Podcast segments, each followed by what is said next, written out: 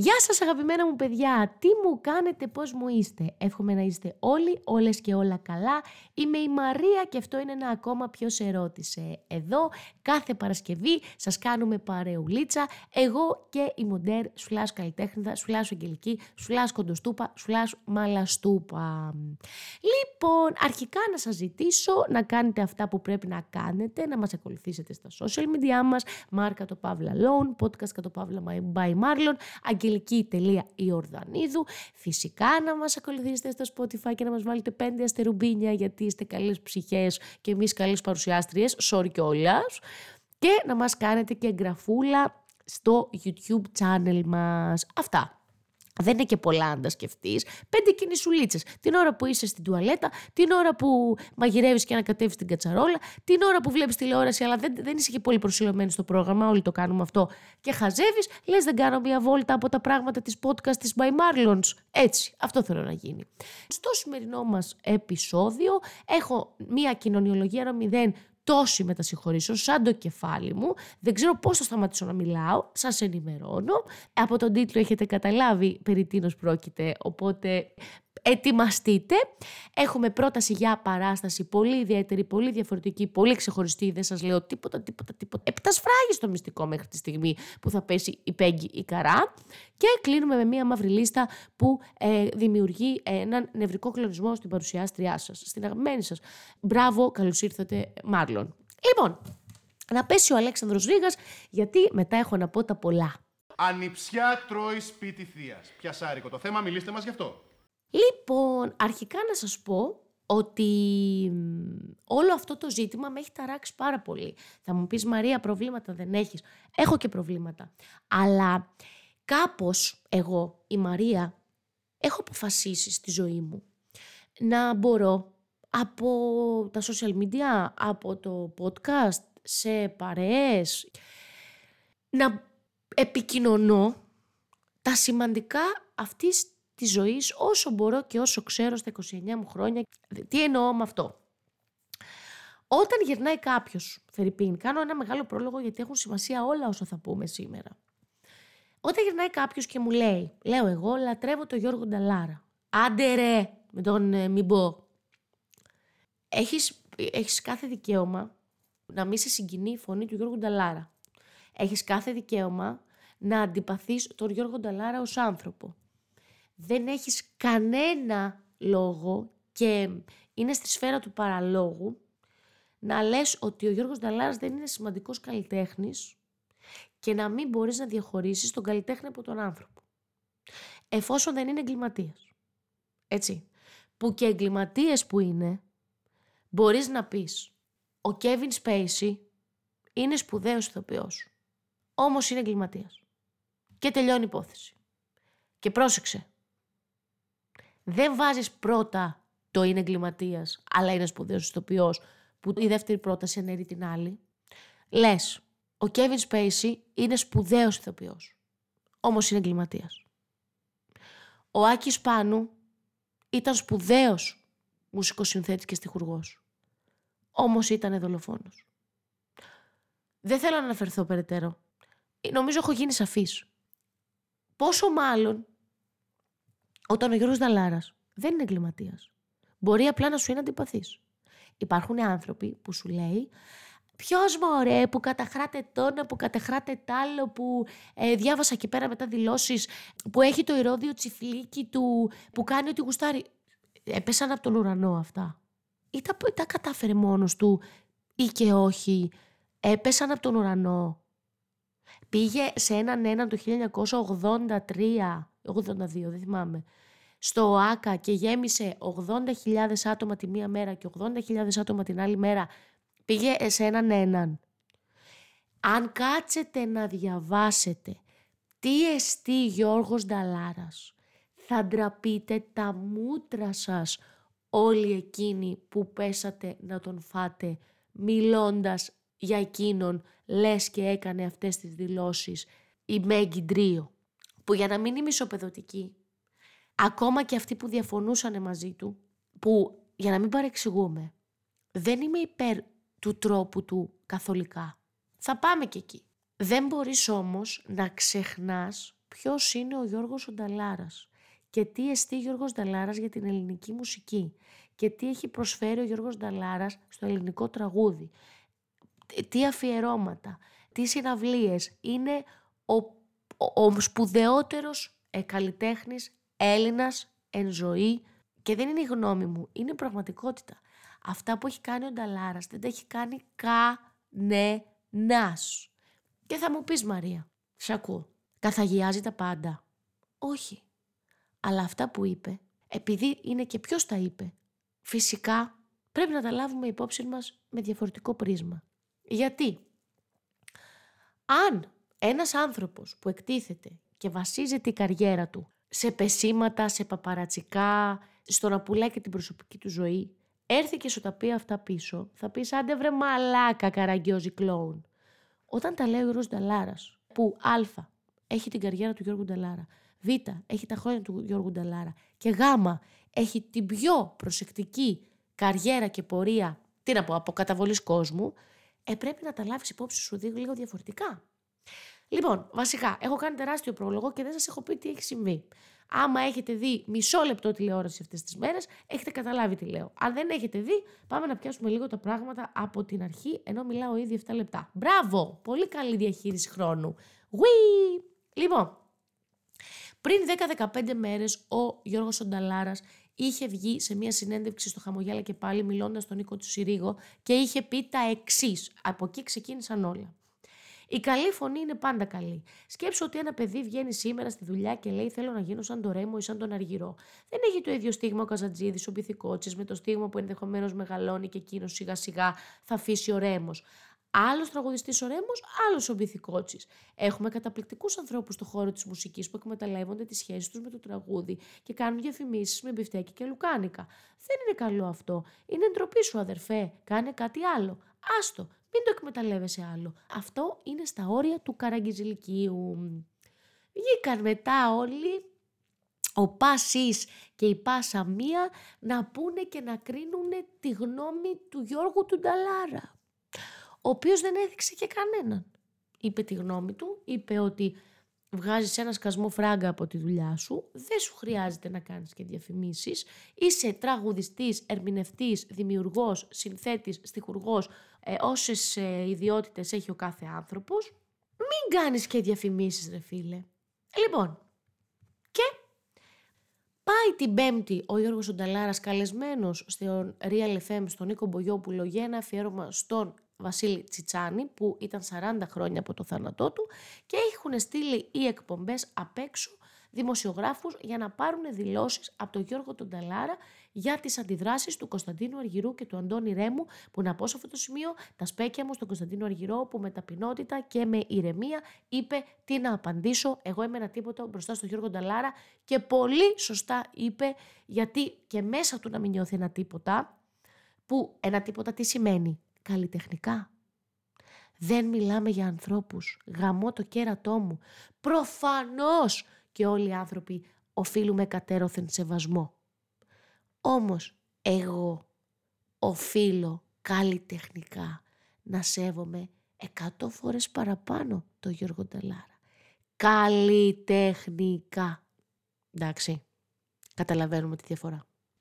Πολύ ωραία όπως οφείλει να σέβεται ένας νεαρός ηθοποιός, το Δημήτρη Καταληφό, καλλιτεχνικά. Και θα σου πει κάποιος, όπως πολλοί είπανε. Α, η Ζήνα Κουτσελίνη αν δεν κάνω λάθος. Δεν υποκλίνομαι σε κανέναν. Υποκλίνομαι σε όσους έχουν φωνή και μιλάνε. Όλοι έχουμε αξία σε αυτήν την κοινωνία. Ωραία. Ας πούμε για ακόμα μια φορά τα αυτονόητα. Προφανώς και όλοι έχουμε αξία. Όμως, σε καλλιτεχνικό επίπεδο, ναι, οφείλεις να υποκληθείς στο Γιώργο Νταλάρα, που αν δεν υπήρχε ο Γιώργος Νταλάρας, εμείς, η γενιά μας ή οι προηγούμενοι μας, δεν θα ξέραμε ποιος είναι ε, το μεγαλείο του Σταύρου Κουγιουμτζή. Εντάξει, καταλαβαίνουμε τη σημασία του Γιώργου Νταλάρα, ναι ή όχι; Κάνω παρένθεση με νεύρα, να το ξέρετε. Μιλάω, παρένθεση στα νεύρα, ξαναμιλάω, ξαναλέω. Πάμε λοιπόν τώρα έξω από το Real Group. Και βγαίνει ο Γιώργος Ονταλάρας για να του πάρουν δηλώσεις για τις αντιδράσεις του Αντώνη Ρέμου και του ε, Κωνσταντίνου Αργυρού.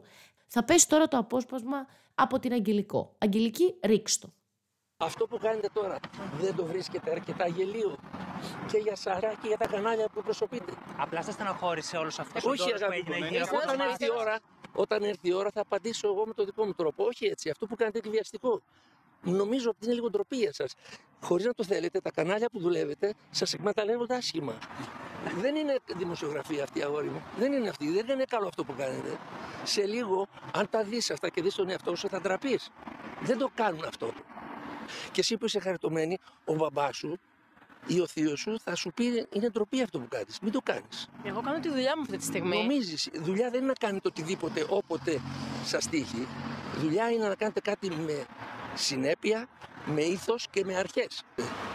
Εγώ δεν προσβάλλω κανέναν, εγώ λέω τις απόψεις μου. Αν σας προβάλλουν οι απόψεις μου, να ψαχτείτε, να βρείτε προσβάλλουν γιατί. απόψεις. Ξέρετε τι ήταν ο Τσιτσάνης, εκτός από τη συνεφιασμένη Κυριακή. Ξέρετε τι, έχει κάνει, Τρίλος. ξέρετε τι είχε κάνει στην πατρίδα μας; Όχι. Δεν θα προλάβετε να μάθετε. Αν συνέχεια πηγαίνετε στις πρωινές σας εκπομπές ή δεν ξέρω που δουλεύετε και πηγαίνετε και βλέπετε τις κοπηλίτσε που είναι ημίγυμνε με λίγο στήθος και λίγο μπούτι και βάζουν και αυτά τα πλαστικά μέσα τους και σταματάνε πια να έχουν, πώς τις λένε αυτές τις ρητίδες, δεν ξέρεις αν γελάνε, αν κλαίνε. Αν σας αρέσουν αυτά, θα μείνετε με αυτά. Αυτό που κάνετε είναι μια μορφή καταστροφής της δουλειάς σας. Σε λίγο δεν θα υπάρχει αυτό το είδου η δημοσιογραφία. Ή θα υπάρχει αυτό που γίνεται στην Αμερική. Θα αναγκαστείτε να πηγαίνετε στις γωνίες, να ανοίγετε τους σκουπιδοντιδεκέδες των γνωστών ανθρώπων και να μαζεύετε τα σκουπίδια τους για να τα κάνετε θέμα. Μα έτσι θα βγάλετε τα λεφτά σας. Επιζείτε εις βάρος της δουλειάς σας. Είναι λάθος. Ευχαριστώ πολύ. Επιστρέψαμε λοιπόν και πάμε να βάλουμε λίγο τα πράγματα σε μία σειρά. Αρχικά να διευκρινίσω εγώ ότι ο τρόπος του δεν ήταν ο πλέον ενδεδειγμένος. Όμως, αν αποφασίσουμε να μείνουμε στον τρόπο ενός ανθρώπου μόνο και να λαϊκίζουμε το τι έχουν ακούσει τα αυτιά μου αυτές τις μέρες. Και τα παιδάκια με το πεζοδρόμιο και τα παιδάκια των 700 ευρώ και τα παιδάκια αυτό και τα... Ρε παιδιά, αυτά τα παιδάκια, που παιδάκια, εν πάση περιπτώσει, αυτοί οι δημοσιογράφοι που πάνε, τους δίνεται εντολή, πηγαίνετε στη Real. Γιατί είναι ο Γιώργος Σονταλάρας και έκανε δηλώσεις για τον Αργυρό και το Ρέμο. Αυτοί οι άνθρωποι, ο Γιώργος Σονταλάρας, αν δεν είχε κάνει αυτές τις δηλώσεις, δεν θα τον περίμενε κανείς απ' έξω να μιλήσει για τον Βασίλη Τσιτσάνη και για τις παραστάσεις του στο Παλάς με την Άλεξη την Πρωτοψάλτη που πάνε τρένο.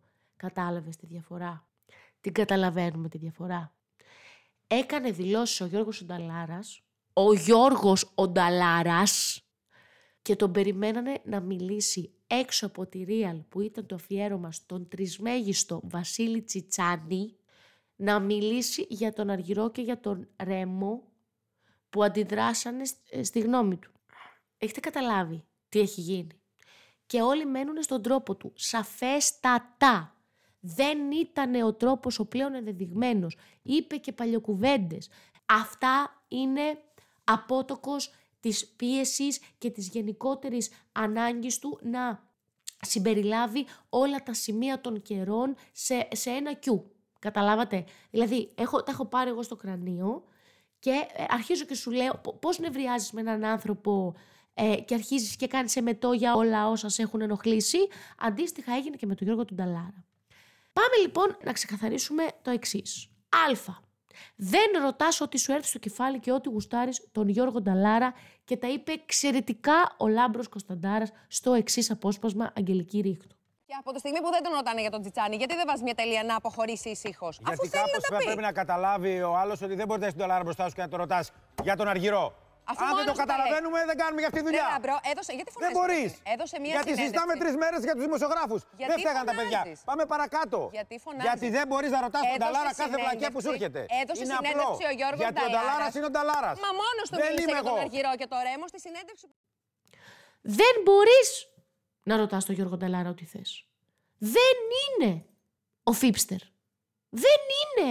Τι να κάνουμε τώρα; Δεύτερον, όταν ένας άνθρωπος αυτού του μεγέθους βγαίνει και λέει κάποια πράγματα Και δεν το κάνει συχνά. Δεν είναι γραφικός. Δεν είναι Ελένη Λουκά που βγαίνει και κρόζει. Ξέρεις και λες πλέον ο Γιώργος Νταλάρας είναι κλασικά ο Γιώργος Νταλάρας. Κατάλαβες. Το έκανε μία φορά στα πόσα χρόνια και είπε κάποια πράγματα υπό, το, υπό την πίεση βέβαια της δήλωσης στο πόδι ο Γιώργος Νταλάρα. Και μετά τι κάνανε; Το πήραν όλες οι εκπομπές και το κάνανε μαλλιά. Εγώ θα πω ότι ο Λάμπρος Κωνσταντάρας, ο Άγγελος Βουράκης, ο Βαγγέλης Περής που έπεσε να τον φάει όλη η εκπομπή και αυτή η Άρια στο... Πραγματικά, σας παρακαλώ κυρία Άρια, σε περίπτωση που πέσει ποτέ στα αυτιά σας σε αυτό το podcast, σταματήστε να κρόζετε και να σκούζετε. Πραγματικά είστε ανυπόφοροι, ειλικρινά. Ο, ο, ο Θοδωρής ο Τεριάκης όμως είπε ας είμαστε ειλικρινείς, κάναμε λάθος. Πιέζαμε τον άνθρωπο, ε, στην τρίτη φορά έπρεπε να κατέβει το μικρόφωνο και εμείς τον πιέζαμε ή που λένε ε, όλοι οι άνθρωποι είμαστε ίσοι. Όχι, είμαστε ίσοι στα, στα ανθρώπινά μας δικαιώματα. Δεν είμαστε ίδιας αντιμετώπισης όλοι. Δεν έχουμε προσφέρει όλοι τα ίδια στην κοινωνία. Το καταλαβαίνουμε. Δεν γίνεται πλάσματα της pop κουλτούρας και της trash τηλεόρασης να αντιμετωπίζονται ίδια με τον Γιώργο Νταλάρα με τη Χαρούλα Αλεξίου. Απλώς δεν γίνεται. Αν το κάνεις, δεν έχεις παιδεία. Δεν μπορείς να ξεχωρίσεις την ήρα από το στάρι, καταλαβαίνουμε. Και ο Τάσος ο λέει λοιπόν, Όχι Γιώργο, δεν αντιμετωπίζεις όλους τους ανθρώπους το ίδιο, γιατί στη Μαρκέλα Γιαννάτου είπες είσαι υπερσεξουαλική στην Κέρκυρα. Θα έκανες την ίδια ερώτηση στην Ντόρα Μπακογιάννη και λέει ο Λιάγκας με την ουρά στα σκέλια. Όχι. Έτσι, μπράβο. Έτσι, μπράβο. Που το παίζετε όλοι ξαφνικά σοκαρισμένοι. Ο Δημήτρης Παπανώτας, θα είπε πάρα πολύ ωραία επίσης. Η Ναταλία Γερμανού ταλαντεύομαι γιατί είπε πολύ καλά που μας έκανε που μας άδειασε ενώ είχε στείλει κάμερα η εκπομπή της, που σημαίνει ότι είχε εγκρίνει η Ναταλία Γερμανού αυτή την, ή ο συντάκτης σε πάση περιπτώσει, αυτή τη λογική. Ωστόσο παραδέχτηκε ότι ε, νιώθω κι εγώ έλεγε ένα κοτοπουλάκι του συστήματος, αλλά οι συνάδελφοί της έπεσαν να τη φάνε ότι και καλά δεν μπορείς να αδειάζεις έτσι τους συναδέλφους. Όταν όμως δεν συμφωνείς, γιατί να μην τους αδειάσεις, δηλαδή δεν έχεις δικαίωμα να συμφωνείς με μια πρακτική ή και με σένα την ίδια να πεις έκανα μαλακία ρε φίλε, δεν έπρεπε να το κάνουμε αυτό, πάτησα την παρανόφουλδα, την πάτησα. Οπότε σας είπα ότι δεν ξέρω, αλλά νομίζω είμαι υπέρ και κλείνοντας, ε, αναφορικά με τις αντιδράσεις, για να συγκεφαλαίωσουμε κιόλας σε σχέση με αυτό το ζήτημα, η Κατερίνα Καινούργια τι βρήκε να πει, γιατί όποιος έχει τη μήγα μοιάζεται, και αντί να πει για όλα αυτά που υπόθηκαν, γιατί δεν τη συμφέρει φυσικά, γιατί υπηρετεί αυτή ακριβώς τη δημοσιογραφία, όπου ακούσατε να περιγράφει ο Γιώργος Ταλάρας, είπε η γυναίκα του δεν έχει κάνει ποτέ μπότοξ, δεν θέλω να το κάνω προσωπικό, αλλά όταν ακούσει έναν άντρα αυτού του μεγέθους γοητευτικό, δεν έχω λόγια. Δεν έχω λόγια. Από όλα αυτά που ακούστηκαν, σαν το μωρό που κάνει καθρεφτάκι, γύρισε και είπε η γυναίκα του δεν έχει κάνει μπότοξ και ο ίδιος να έχει κάνει μπότοξ. Τι, τι αλλάζει; Μίλησε για το ότι δίνουμε σημασία στο ποιος έχει κάνει τι στο πρόσωπό του. Που και λάθος να έκανε. Ξαναλέμε, έκανε λάθος. Αυτά δεν ήταν λόγια να πει. Δεν χρειαζόντουσαν βασικά. Ήταν περιτά και ανούσια. Του κάνεις καθρεφτά και να του πεις τι, αν έχει κάνει μποτοξιάνα νταλάρα και κέρδισες. Στο δημοτικό θα κέρδιζες, Κατερίνα μου. Στο δημοτικό θα έχει κερδίσει. Θα κάνανε γύρω-γύρω σας. Μπράβο. Συγχαρητήρια. Λοιπόν, συγκεφαλαιώνοντας τη σημερινή κοινωνιολογία ορομηδένη, η οποία είναι τεραστία αλήθεια, θέλω να πω τα εξής πράγματα. Πρώτον, δεν μπορείς να ρωτάς ό,τι θέλεις, όποιον θέλεις. Δεύτερον, ο Γιώργος Δαλάρας είναι ο Γιώργος Δαλάρας και οι υπόλοιποι είναι οι υπόλοιποι. Και τρίτον, θα βάλουμε το απόσπασμα του Άρη Καβατζίκη που λέει τα εξής.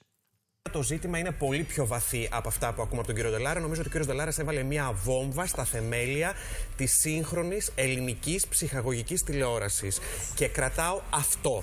Δηλαδή ότι ο κύριος Δαλάρας μας έβαλε να δούμε τον εαυτό μας στον καθρέφτη, να κάνουμε την αυτοκριτική μας. Για βάλε τώρα την Μπέκη την καρά εσύ, κυρία Αγγελική. Κάτσε να πιάσω ένα συνέστημα βάκχας. Όχι, όχι, Πέγγι, μη, μη, μη, μας βλέπουνε, Πέγγι, μη. Πολύ καλά. Βρίσκομαι ήδη στον Κιθερώνα. Σκύλες της Λύσας. Η σημερινή μας πρόταση δεν θα μπορούσε να είναι άλλη από την παράσταση που είδα την προηγούμενη Δευτέρα στην πρεμιέρα της, γιατί εγώ είμαι φνάρικ του Γιάννη του Νιάρου. Δεν θα μπορούσα να μην πάω λοιπόν στην πρεμιέρα της παράστασης, γιατί ο Μαν είναι θεός. Εντάξει, ο Μαν είναι θεός. Δεν μπορώ να πω κάτι λιγότερο για αυτό το άτομο.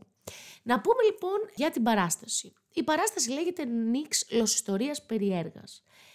Θα χαθώ σε αυτόν τον κικαιώνα αν προσπαθήσω να σας εξηγήσω με μεγάλη λεπτομέρεια τι έχετε να δείτε. Γιατί στην τελική να σας πω και κάτι, είναι κάποια πράγματα που δεν εξηγούνται.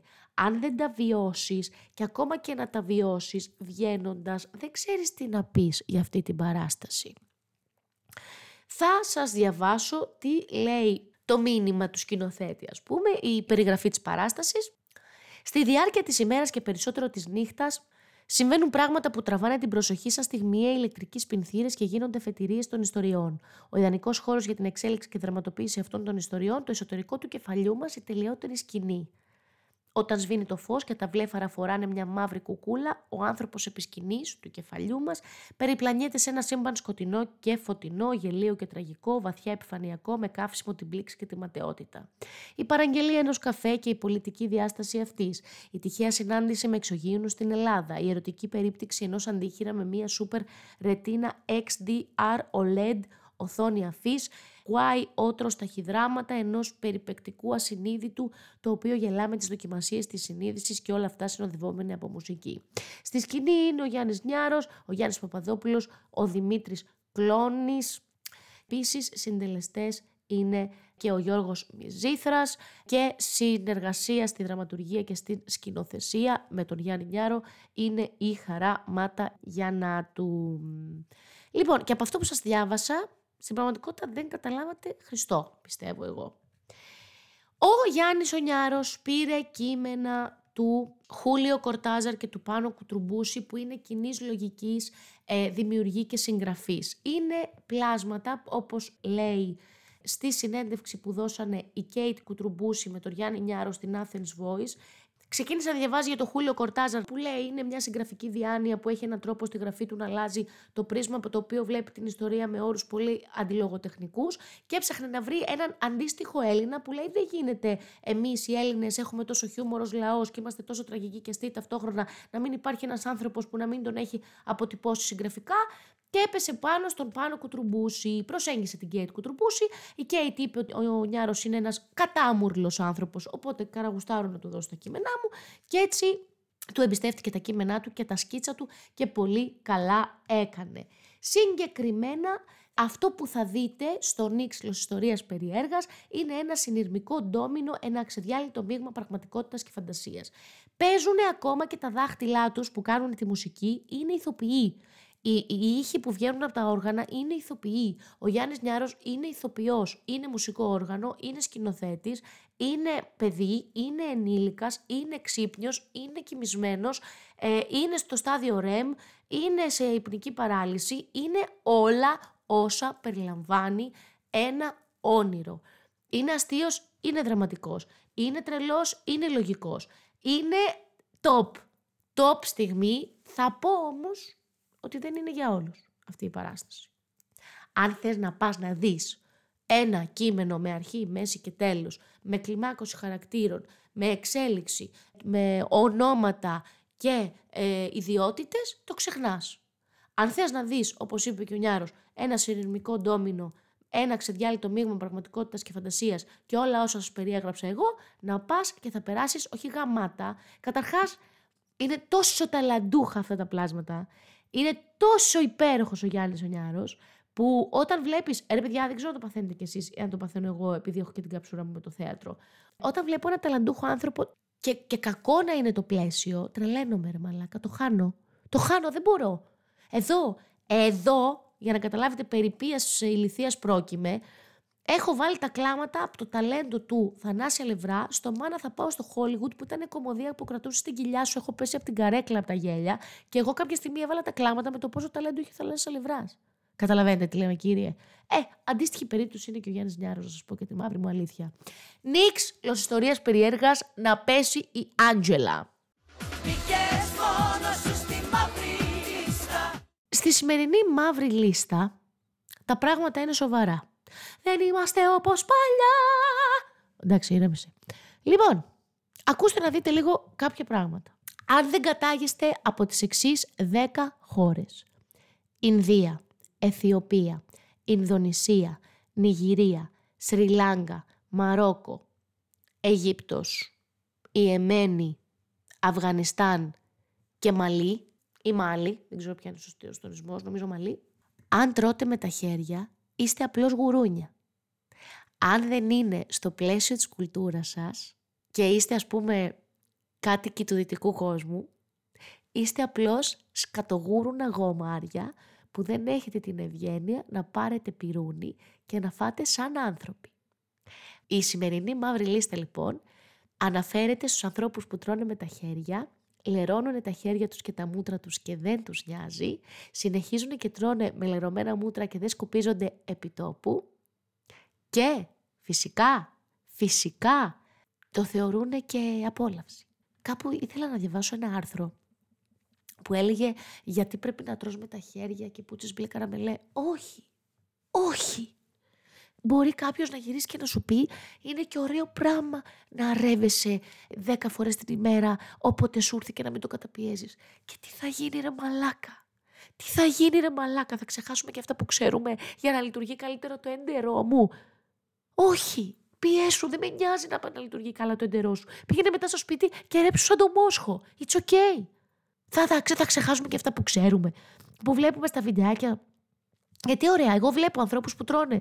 Ε, μ' αρέσει, γουστάρω, με χαλαρώνει. Τρώνε με το πυρούνι τους ή ακόμα και όταν χρησιμοποιούν το χεράκι τους. Δεν έρχονται να στάζουν τα λάδια και να μένουν με τα λάδια καθ' όλη τη διάρκεια του βίντεο. Το καταλαβαίνω, θα σου πει ο άλλος, το, το παϊδάκι πώς θα το φας; Όχι, με το χέρι θα το φας. Αλλά το παϊδάκι δεν στάζει να φτάσει το λάδι μέσα στο μανίκι και ή να, ή να τρέχουν τα μούτρα σου λάδια και να μη σκουπίζεσαι. Αυτό είναι το πρόβλημά μου εμένα. Βλέπω μια κοπέλα στο TikTok η οποία τρώει και με τα δάχτυλά της λερώνεται, λερώνεται και γλύφει μετά τα δάχτυλά της. Ρε γαμώ το κέρατό μου το τράγιο. Είναι δεν θέλω να πω κάτι άλλο. Δεν θέλω ρε μαλάκα να σας, να σας ασχοληθώ όλο μαζί σας. Είστε σκατογούρουνα, φάτε με μαχαιροπύρουνο, δεν θέλεις μαχαίρι. Πυρούνι, κουτάλι, ε, chopsticks, ξεδιάλεξε κάποιο εξάρτημα και φαρμάκωσε με αυτό. Γιατί δεν κατάγεσαι από τις χώρες που ανέφερα που είναι ε, στο πλαίσιο του πολιτισμού τους και δεν κρίνω έτσι. Φυσικά δεν κρίνω. Όμως αν είσαι από την Ελλάδα και τρως με τα γέρια... You're just a pig. A, a fucking pig. Αυτά από εμάς είναι πραγματικά το επεισόδιο που είναι μεγαλύτερο από όλα. Και λίγα είπα, να σας πω τη μαύρη μου την αλήθεια. Ε, δεν ξέρω αν συμφωνείτε, δεν ξέρω αν διαφωνείτε. You are more than welcome, όπως πάντα, να γράψετε από κάτω τη γνώμη σας ε, ή να μου στείλετε τη γνώμη σας σε προσωπικό επίπεδο.